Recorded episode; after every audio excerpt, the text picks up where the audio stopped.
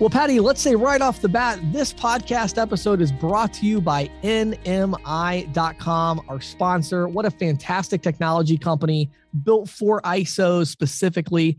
Um, just a, a great sponsor. We've already really enjoyed having them on the podcast. Yeah, yeah, a lot. And uh, I've really enjoyed this podcast this uh, today. I found it so enlightening, James. Uh, you know, text to pay is something that always seems sort of futuristic to me. Right. And uh, you know, I think that our interview with Larry is, I think people are going to come away with some really important insights on that. Yeah, they're going to come away with a lot of practical insights. And then also just the fact that Visa, you know, he mentioned that Visa's in contact with yeah. every week and, you know, investing right. in all these things. I mean, it's really quite amazing um, the impact that he's having. This is really everyware has become kind of the standard pay by tech solution out in the industry. So, really important interview today. And then tell us about the questions, or I'm sorry, tell us about the insiders report the insiders report uh, we're talking about i just am throwing out a lot of data points that i think are really interesting that could help you in talking with merchants in terms of you know what's prevalent what are some consumer uh, perceptions and attitudes and usage as well as uh, what some of the networks are seeing yeah, and then and the then, questions from the field, I uh, I do something I don't do. I try not to do too often, which is admit that I'm wrong. so right. uh, talk about Apple Pay, and you know I was wrong about Apple Pay early on. Um, I finally had the experience of card not present with Apple Pay, and it was fantastic. And I'm seeing a lot of growth there. So I talk about uh, my thoughts on that. So all in all, I think it's a I think it's a good episode because it, it, really all goes together pretty well. We didn't plan it exactly that way, but it all goes together really well. No, but it sure did. And uh, just to defend you on your previous position, James, remember that was a couple of years ago when you told everybody that Apple. Pay That's was, true. You know, Thank you for like, getting me off the hook there, Patty. know, so, but yeah, uh, and you know they've they've improved their they've improved what they offer now. Yes, yes, particularly absolutely. in card not present. Yeah, I'm ready. Let's go. Welcome to the Merchant Sales Podcast. All right. So, Patty and I are joined today by Larry Talley. Larry is the CEO and founder of Everyware. How are you doing today, Larry? Excellent, James. Uh, great to be here, man. Thanks for having me. Absolutely. Oh, great to have you. Yeah, well, we're really excited about the conversation today. Uh, Patty and I were talking about, you know, topics we have not covered. One of them is text to pay uh, right. which really is kind of shocking because it's such a big topic. And I think it's one that a lot in our audience have maybe ignored or haven't paid attention to as much as they should. So we're going to dive into that. Before we do, though, Larry, I'd love to get your story. Tell us how you got into this crazy industry, how you ended up uh, founding Everyware. Yeah, no, great question. Because I really wasn't, you know, really involved too much in payments most of my, you know, career. Actually um, got in the payment industry only about four years ago, and prior to that, I spent about almost 20 years in the resort and hospitality space where I learned which was high risk. And being in that space, you know, not knowing too much about the payment side of the world and that spectrum, I realized that, wow, if this is a high risk industry, you know, what makes it so high risk? And really it was the lack of communication or the fact that, you know, you just can't call or get a hold of someone like you used to and it obviously converts a lot of chargeback refunds, online bad reviews, and all the issues that go along with the lack of communication. And man, if you can just send somebody a text message in 140 characters or less, pretty much solve the world's problems. Yeah. Yeah. Well, okay. so so let's do this, Larry. I, I would love to kind of zoom out for a minute because again, this is a topic that I think our audience has not paid as much attention to as they should. So can you talk to our audience of, you know, independent salespeople that are out there selling merchants on payment processing or ISOs that are selling point of sale systems, et cetera? Why should they care about text to pay? And maybe give us a little bit of an overview of what that even means and why they should care about it. Yeah, no, absolutely. For a number of different reasons. You know, for one, it's a great leave behind. In other words, even if you swipe a credit card transaction you send out a thank you receipt that allows them to text back, that gives you the ability to constantly have a communication touch point with your customer. Think of it like, like a tether, right? You always have that tether with the consumer where you can text them and they can text you. So the best thing about it is once you establish that tether, right, that connection, you know, with your customer, when they owe you money, you can just reach out to them, send them a text message, and it's not going to be weird, right? It's not going to be something that's unexpected. You'll find actually it's actually natural. And what's great for ISOs, it's creates added value by having another payment method. A lot of times as an ISO, you're always focusing on net new, right? Going out there, getting new business. But what does it look like what, to go out to your back book, right? With something cool that they don't have already, right? And being able to offer your back book the ability now to offer text to pay, right? So it's another payment method that's really taken off. It's contactless, but better yet, I like to think of it as just being a convenient way to transact, um, you know, with your customers. So it's really great for ISOs. And then for the businesses, no different than I got my hair cut this morning. I had to look good for your show, by the way, right? Maybe see my video. but uh, just in case, um, their terminal went down, right? And they had to literally write down my credit card um, number uh, on a piece of paper and I'll charge it when it comes back up. Uh, well, man, you know what? This is just a great, you know, scenario being a backup payment method, right? Being a right. backup to a piece of hardware that continuously fails, right? And so by having the ability, I mean, everyone walks around with a terminal in their pocket. So yeah. if they would have had, you know, text to pay, they would have just sent me a text link and it would have been done. Yep. If you wouldn't mind, Larry, explain exactly what you mean by text to pay. Or, I mean, are we sending people to a mobile or hosted payments page? You know, I'm assuming you're not collecting payment data uh, via text message, right? So, can you give us a little sense for how exactly it works? Yeah, no, absolutely, Patty. Great question. So the way it initially works, or the way that you get provision, you know, in uh, in a network is basically you'll receive a text message with a secure payment link. Think of it as a direct tokenized link that gets you right to the checkout page, right? So it skips all the logins, all the clutter. It gets you right to the checkout page, which simply asks you for your credit card. But when it asks you for your credit card, what's unique about it, it gives you the ability to save it on, you know, save your profile. And by saving it means that the next time you don't have to click on the link. You can literally reply the words yes and it'll charge the credit card on file, really making it that much more easier for you to actually pay. Hmm. Now that's actually really interesting. I hadn't thought about that angle. So what you're saying is just to kind of clarify, you're saying that, you know, I go to the same place to get my hair cut like you do. And uh, so I go to this place every few weeks and I could potentially save my card on file there. And then I could get a text that says, Hey, you're coming in today. Do you want to go prepay or whatever? and I could just reply back yes. So it says, you know, do you want to prepay? I'm assuming it would say like using card ending in 2360 or something. Is that what you're saying? Exactly, right? It says, would you like That's to cool. prepay, James? So think of it also like in copays, right? A lot of times you get reminded to show up for your appointment, no different right. than like you said for the hair uh, example. But now you can actually pay for your copay in advance. Wow. And what's really great about paying for your copay in advance and saving your card on file before you even get to that doctor's office is that 30 or 45 days later, when they go after you to try to collect what insurance didn't cover, they see you a text message, right? And can you reply, you know, please, you know, reply yes using the card ending in 7212. You say yes, and your doctor right. gets paid.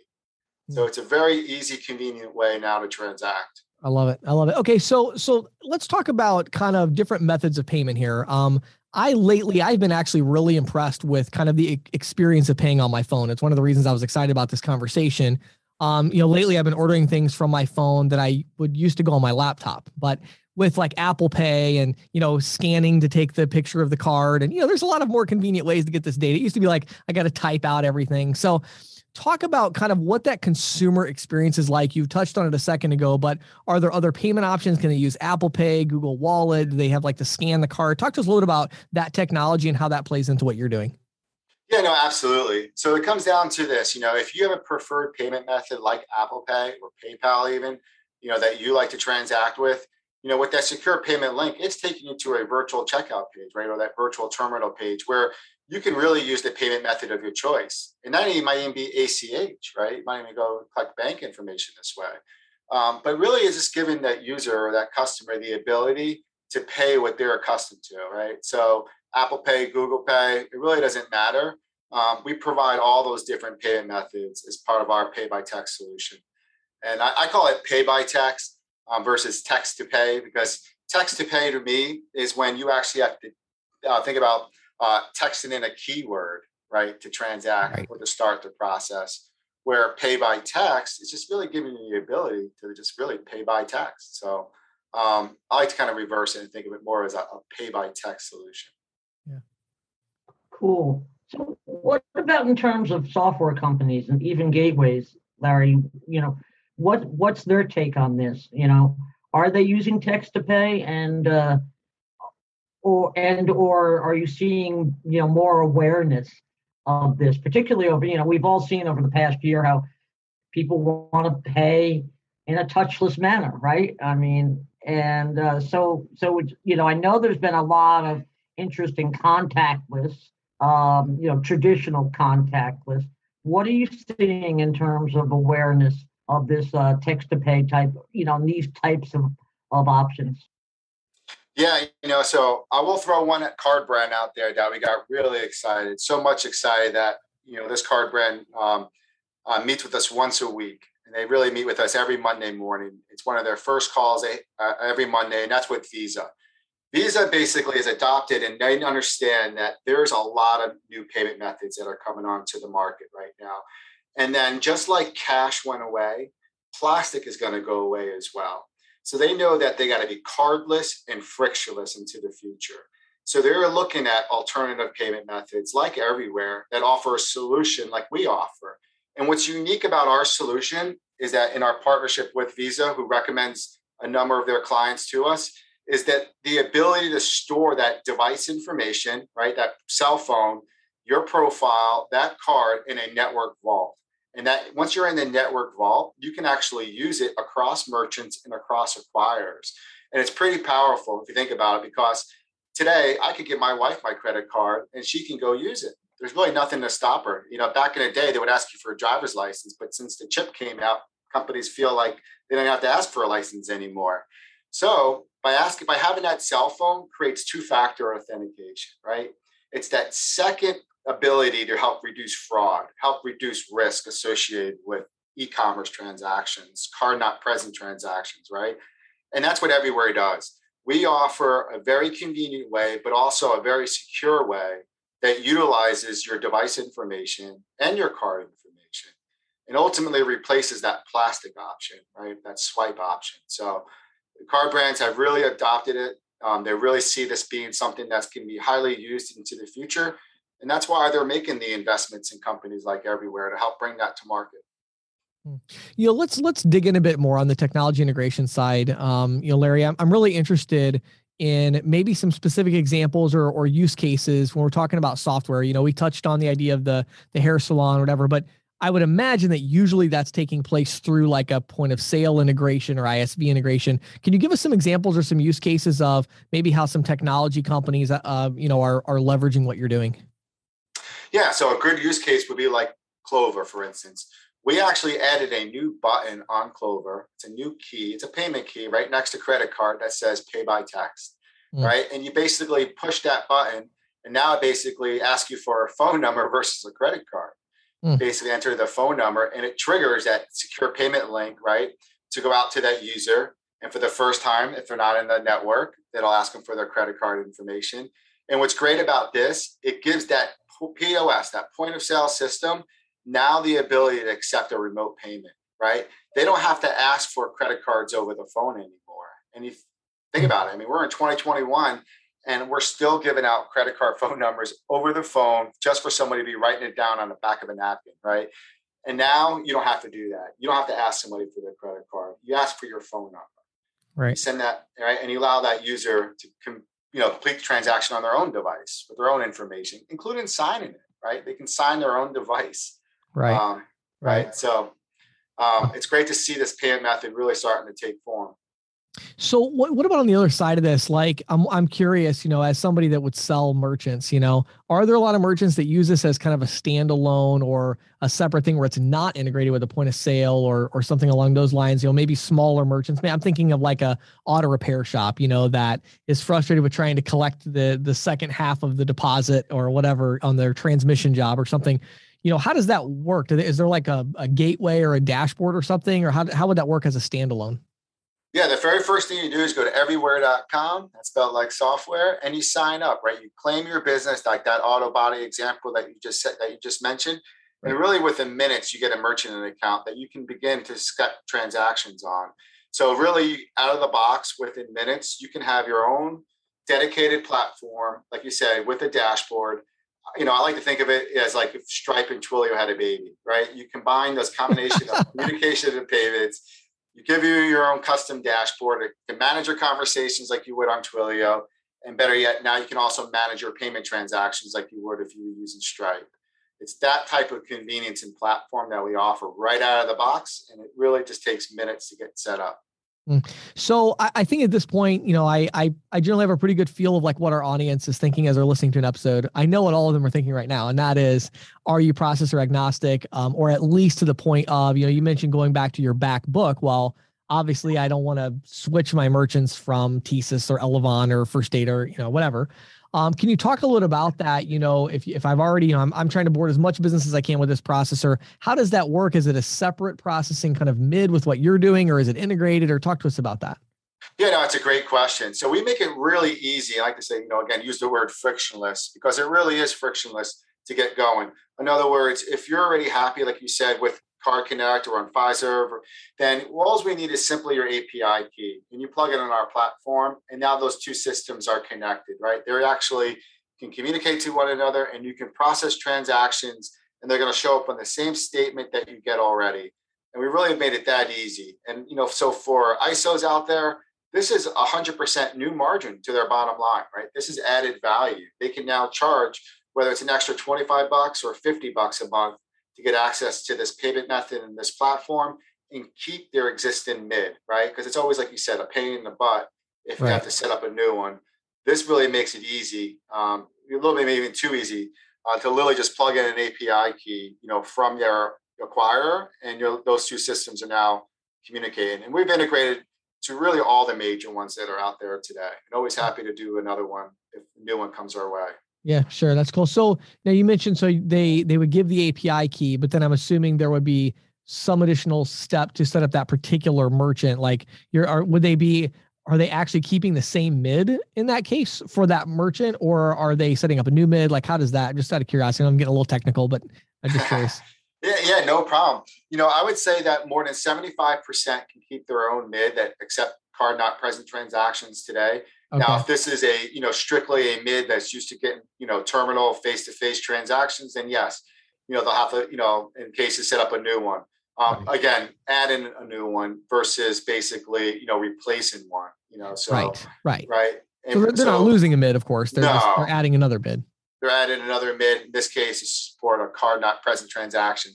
Now, what's great about some of the changes that we're seeing that are going to happen in um, early 2022 is, and it's again platforms like everyware that's leading the charge, is this being treated like a card present transaction?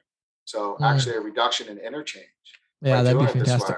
Yeah, it makes yeah. a lot of sense. I mean, in a lot of ways, it's it's more secure, like you mentioned exactly. earlier, than even a normal card present transaction. So why wouldn't you get the lower rate? You know, so yeah, that makes a lot of sense. Yeah, I like that. Um, okay, so so last question I have is let's talk about the economic model a little bit. Um, clearly i think the isos and agents will understand the benefits uh, that are kind of more intangible of you know they're they're increasing volume you know payment processing volume they're increasing retention they're going to get residuals on the payments that are processed because it's going through their platform. So i get all that.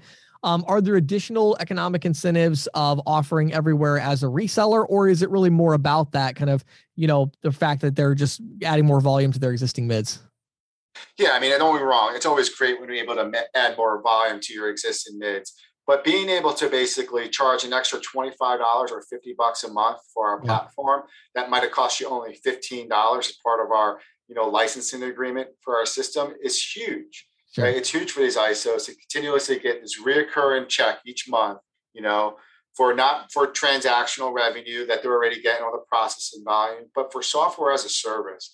And I think that goes a long way. I think that investors and when you're selling your book of business, software as a service has a tremendous amount of value in your product offering. And so if you can yep. show that as an ISO, I think that's that's huge upside for you. And um, we're always welcome to incentivize our ISOs as well that want to start with us and basically see. Um, so in other words, for every account that you board, we'll send you an extra hundred bucks. You know, so we have different incentive plans, you know, that offer our ISOs. But ultimately, it's a win-win scenario. Awesome. Yeah, I love it. That sounds great. I know I know there's a lot of ISOs even that would have, you know, uh, a thousand clover, two thousand clover merchants where it's like they could literally enable this button basically. And you know, obviously there'd be some behind the scenes work, but you know, working on that and then adding that, you know, fifty dollars a month onto the bill. And, you know, so yeah, it's a great revenue opportunity. Sounds awesome. Um, I know a lot of people will want to learn more about it. Um, can you give us a little more insight on what the process is like to become a reseller and tell our audience where do they go to learn more about doing that? Yeah, so we've trying to make it really easy, right? Easy in the sense that you just go to everyware.com. That's E V E R Y W A R E.com. You'll notice a little text us tab on the bottom right hand corner. You can literally just text us in podcast, that keyword podcast, and our basically system will respond to you and start the process to onboard you as a reseller in our system. You can also just text us at 561 404 1462 and you can literally just text us at that number go ahead and that'll help initiate the reseller program you can ahead and get started. But really, just access us through everyware.com um, and that text us button on your bottom tab right We'll have really you to get you know enrolled in our program and you'll see how easy it is to get started with us. I mean, we're probably one of the easier companies. I like to think that we're one of the easiest companies to work with. Well, I, I, can't say I'm surprised that the method of reaching out to you is uh, via text message. So. I know, right? That's that's exactly what I was thinking. uh, that's awesome. Well, I mean, it would have been a little bit dicey if you said email us. right, right, yeah, exactly. So, right, or God forbid I said call us. Right, right, yes. right. So, Larry, uh, great information. Uh, I'm really glad we are able to have this conversation. I think it's going to be good for our audience to just kind of understand this world a little bit and hopefully reach out and learn more about this opportunity. So, thanks for taking the time. I appreciate it. Absolutely. Yeah, thank you so much, James, and thank you so much, Patty. So, Patty, um, of course, the official sponsor of our podcast, NMI.com. Uh, we just put out an ebook with them. It was actually our the first edition of the Merchant Sales Insight, which is a new kind of industry publication that CC Sales Pro has been spearheading and you've been helping with. Um, yeah. Very excited about it. So, we have a new link we've added. So, um, if you go to ccsalespro.com slash NMI ebook. So it's NMI ebook. Um, that all will take word. you, yeah, NMI ebook, all lowercase, all one word. That will take you to the ebook download page. Um, and again, it's called Connecting the Dots and Payments. Um, worked on it with NMI, and it's so interesting talking about really omni channel, but it's a very practical instructional yeah. guide to it. So I'd really encourage people to go check that out. Yeah, I, I found it very instructional. Um, you know, it was sort of like omni-channel is sort of one of those terms that's out there and right. It does it's kind of fuzzy sometimes yes. right? yes. and i think you put a lot of clarity into this. So please uh, go to ccsalespro.com slash n m i e b o o k. Awesome. Hey everybody let's jump back into the episode. This is Questions from the Field, brought to you by ccsalespro.com, the leader in merchant sales training and technology. If you are an individual merchant sales professional, visit ccsalespro.com forward slash training to get a free 14 day trial of our All Access Pass. If you manage a team of merchant sales professionals, visit ccsalespro.com forward slash ISO to learn how we can help you grow. And now, here is Questions from the Field with James Shepard. So, Patty, uh, today in questions from the field, I want to, in some ways, reverse an earlier position that I took very publicly, um, and that wow. was, yeah, I, I, was, I was not an Apple Pay fan, you know.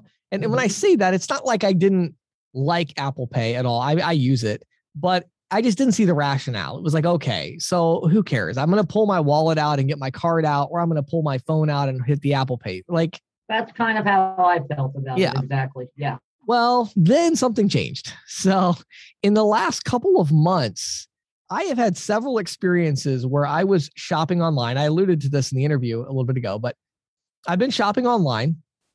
And my, my first purchase was a company called Municipal. It's a, a clothing company.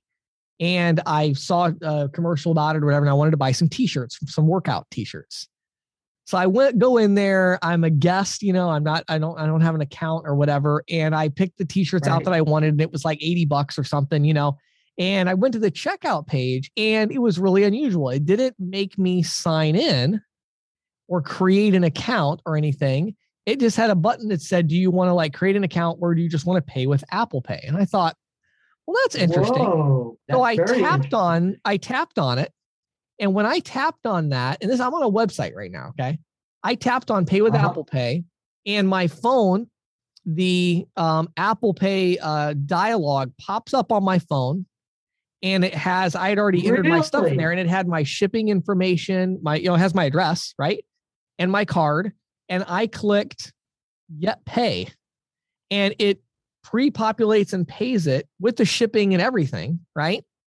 Then it says the next screen says like you're all set, you know, thank you. And then it says, do you want to create, you know, would you like to create an account with your Apple account, you know? And I just clicked yes. And Apple already has my email. And so it right. was like, wow, like in two clicks, I entered my shipping information, I entered all my card data, you know, I validated the transaction with Face ID. I mean, it was very secure because it was, we know, if you know anything about Apple Pay, it, um, if you're doing an online Apple Pay transaction, it asks you to double click on the side, um, and then it does your Face ID to process. So, I mean, talk about like triple authentication. Um, and then I created an account, and then I was getting emails from Municipal to pay your packages are on the way because I created the account, and right. it was so shocking in in my mind. I was like, that was like unbelievably simple compared to what I normally have to go through the first time I buy from one of these online retailers. So let me just clarify. So you're saying you were online using your PC or laptop? I, no, my phone. My phone. You were online using your phone. Right. Shopping. Yes. And then that just so when you push that hit that pay with Apple, then it just did an automatic dialogue with it with Apple. Yeah, like right on my screen, like right overlaid on top of the website, it pulled That's, up the, yeah, the, exactly. Apple Pay dialog okay. that comes up, and then okay. it said, and then a little arrow over to the thing that said double click here, which I'm used to that, you know. And right, you sure. double click, and then it does your Face ID, and then it just kind of goes ding, and it goes away, and it's wow. and it says thank you, and it's like it has my shipping address, my my cardholder information, and all of that. Um, and I loved it, and and you know it didn't take away it's not like that's competing with our industry i mean i used my regular capital one right. credit card i mean it's not like i right. used you know um so i was like but how convenient oh it was amazing and it really is interesting because you know there is so much friction in shopping online that there's a reason a lot of people shop through amazon and, and walmart because mm-hmm you create an account. Anybody that's ever shopped on Amazon on your phone, you've seen the little slide buy now, right? You just slide right. it across the screen and it magically appears at your door the next two days, right? Um, so to me, that experience has been missing. And one of the main reasons I haven't shopped at on at smaller independent online retailers. I usually end up going through Amazon or something. And so I really think Apple Pay is very powerful in that way. And I think as we see technologies like the text to pay, um, and uh, or pay by text, I should say,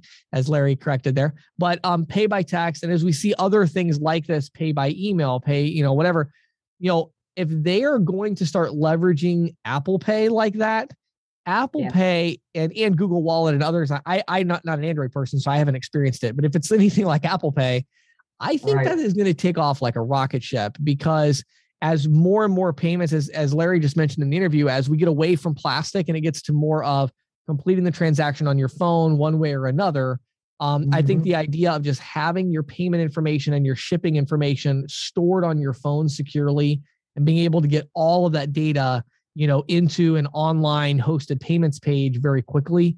Um, online right. hosted payment pages have really been kind of a pain in the neck, in my opinion. I mean, I get it; it's right. nice to have, but you still got to key everything in. You're on your phone. It's like it's stupid. It's very frustrating. You get you get a. It's like oh look at this. I got a I got a, a link. All I have to do is click this link to pay. Well no, you got to click this link on. You got you got a text message that's going to take you to a mobile payments page, and then you're like oh my word I got to key everything mm-hmm. in here, which is really annoying.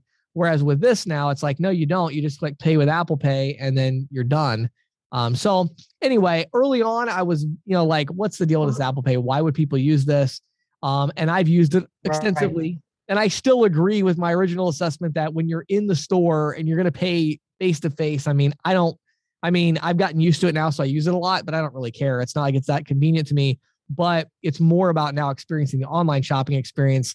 Um, I think you should be thinking about, you know, really, if you have a merchant that's card not present, think about how could they be leveraging Apple Pay to improve their customer experience because I have right. since the example I gave Patty, I've gone back to municipal three times to buy more clothes. Sure. And I got to be honest, a big part of it is it's that easy. was super easy to do. Sure. And, you know, and it was well organized and it just worked. And it was like, wow, that kind of felt like I was shopping on Amazon. That was pretty cool. And this also goes to those st- the stats that I mentioned in my report about digital wallets for online yes. payments growing so growing much. By, like that. It, it, it, things like Apple Pay and Google Pay start popping up more and more in these in these um, stores. Yeah, it's a no brainer. Yeah, and it's like I, I more and more I was kind of like, why is there this growth? I mean, it's like okay, I get it. Everybody just wants to use their phone to be cool, but you know that experience and and then and then what's interesting is since then I've shopped on several, you know, well, just the other day, my wife Christina, she was on uh shopping on um what was that? Oh, there was some new clothing store she liked that was at uh at our uh local shopping center. And so she wanted to buy some additional things and she went on their website on her phone and she was going to the, the checkout and I said, Hey, if it says Apple Pay, click on that. You're gonna love that. And sure enough, she clicked on it. She never used it, so she had to put some information in there for Apple Pay, but it was like you know, it's like, oh wow. I mean, it, it, just it's so shocking. It's so simple compared to what I had experienced in the past that I really think it's yeah. poised for growth if they continue that. Yeah, obviously they've really thought this out. Good stuff, James. Thanks. Thanks, buddy. This is the Insider's Report with Patty Murphy, brought to you by the Green Sheet. For nearly 40 years, the Green Sheet has been the go to source for news, analysis, and educational tools that empower and connect payments professionals. If you're not reading the Green Sheet already, check it out on the web today at www.greensheet.com. Well, everybody, uh, today I want to share a bunch of data with you. Let's just call it, you know, I, I think I said this once before. I used to call these isometrics, you know, metrics yes. for ISOs. Um, and uh, Fiserv um, just did a consumer, published some data based on a consumer survey as well as some internal data spanning Q1 2020 to Q2 2021. So here are a couple of things that I thought stood out. Buy online, pick up in store. Um, in the you know in the latest month, you know, ask they ask consumers how how you know have you used BOPIS as they call it um, in the last month. Sixty percent had used it in a restaurant. No surprise there, I don't right. think. Uh, 48% at a general retailer, 44% at a grocer, which is wow. interesting. I would have thought the grocer would have been ahead of the general retailer. Um, well, I wonder know, though. I know about you.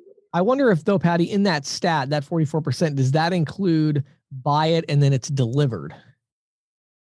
You know no, what I mean? This is only buy it and pick it up. And see, I think that's why there it's not as as far ahead. You, right? Yeah, because like I, I, think most people right. like like to me, the whole reason that you do that for grocery is and I've I've done it both ways. I've gone and picked up the groceries at you know where we'll get them. Right. But once once we had delivery available, it's like why would I not do that? Why would I drive to the store? I mean, I know there's a little bit of a cost savings, but when you're buying, usually most people their grocery order is a pretty big order each week.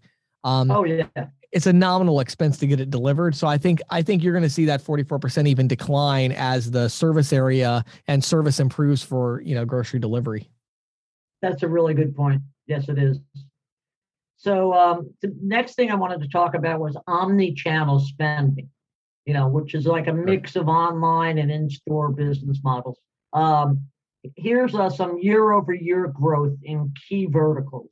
Okay, so it went up 77% in restaurants.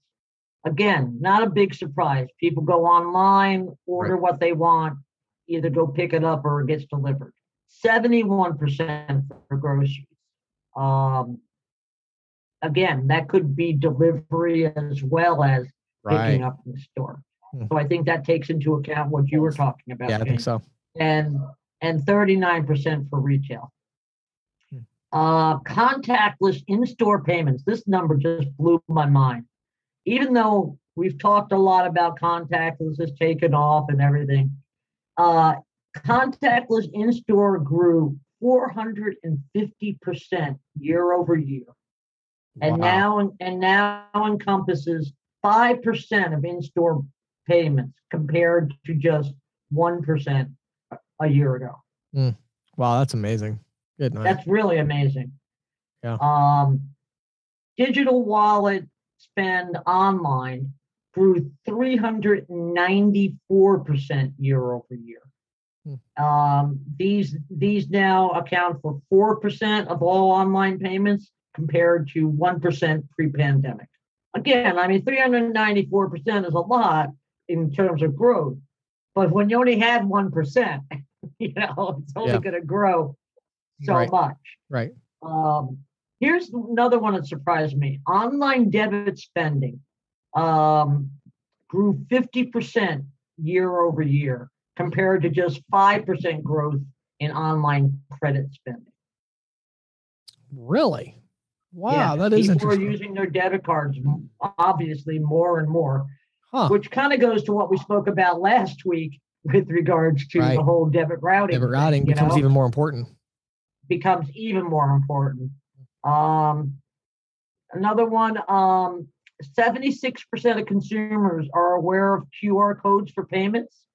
But interestingly enough, only about a quarter have used it. And I have to admit, I'm probably one of, you know, part of, I've, I've used code, you know, QR codes to get the menus right. and everything, but sure. I've never kind of taken that last step. And I think, yeah. you know, people are still a little bit leery of that until it becomes more robust and more common. I think it has to be more common. Well, you and know? you know, I'll tell you the other thing that's interesting um, about it is, Patty, I feel like generally speaking, the technology solutions that enable QR code payments hasn't been very smooth. Uh, you know, a great example, yeah. a great example of a good one is Dunkin' Donuts. Okay. This is the most common one that we use, my wife Christine and I. So we have the Dunkin' Donuts app, you know, on our phone. Uh-huh. And all we do is it's interesting because it's actually the other way around. So on the app, you know, when you open the app right in the middle, like as soon as you open it, is your QR code right in the middle. Well, we have a uh-huh. card uh-huh. attached to our profile in the app.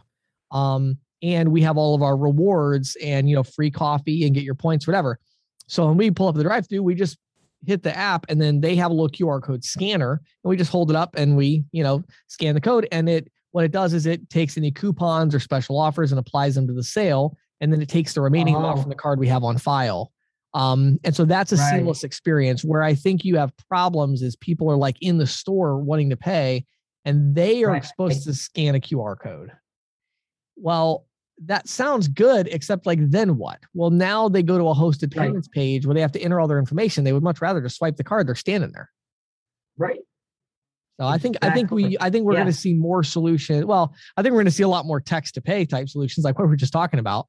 Um, right. But then I think we're also going to see a lot more of um, QR code integrations with Apple Pay, which I'm going to talk about in a minute with my questions in the field. And I think we're going to see a lot more of the reverse mm-hmm. QR code where it's your QR code, not you're not scanning a QR code. The the business yeah. is scanning your QR code, and then they know who you are. Yeah, I think that that's far more intuitive for the consumer as well. You yeah. know, um, because again, I've had that same experience with you. It's like, why do I want to take this and then build this out here? Just take my card you know. Um, so one more set of data points that I wanted to share today is about buy now, pay later. We've talked a lot about this in the last several months.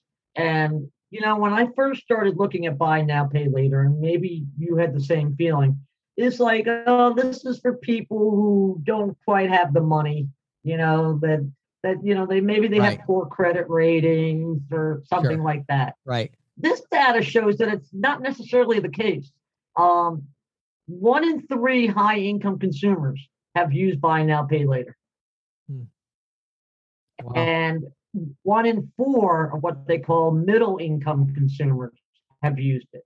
Yeah. Um, and I think it's all about the sort of the uh, simplicity and the cash management of it.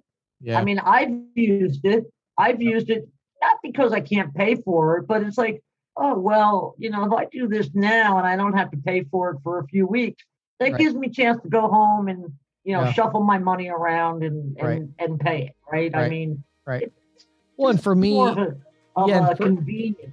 Yeah. And for me, I've ended up, I've used it once because of trying to make a purchase that was so large that my mm-hmm. card, I didn't have the, um, the, know, the uh, per transaction limit and it's right. it's like well which is more of a pain here you know what i mean do i want to deal with this and call the card company and it just so happened that it was later in the evening and it was it was my bank card and i'm like yeah mm-hmm. okay fine i'll just do this you know so i did the you know so i think there's a convenience factor there for sure. Yeah, good stuff, Patty. Thanks. Thank you for listening to the Merchant Sales Podcast. Whether you are an industry veteran, processing executive, or just trying to learn about the payment space, we appreciate your time. The Merchant Sales Podcast is a joint production of Greensheet.com and CCSalesPro.com, and we hope you will tune in next week for more information and tips on building your merchant services business.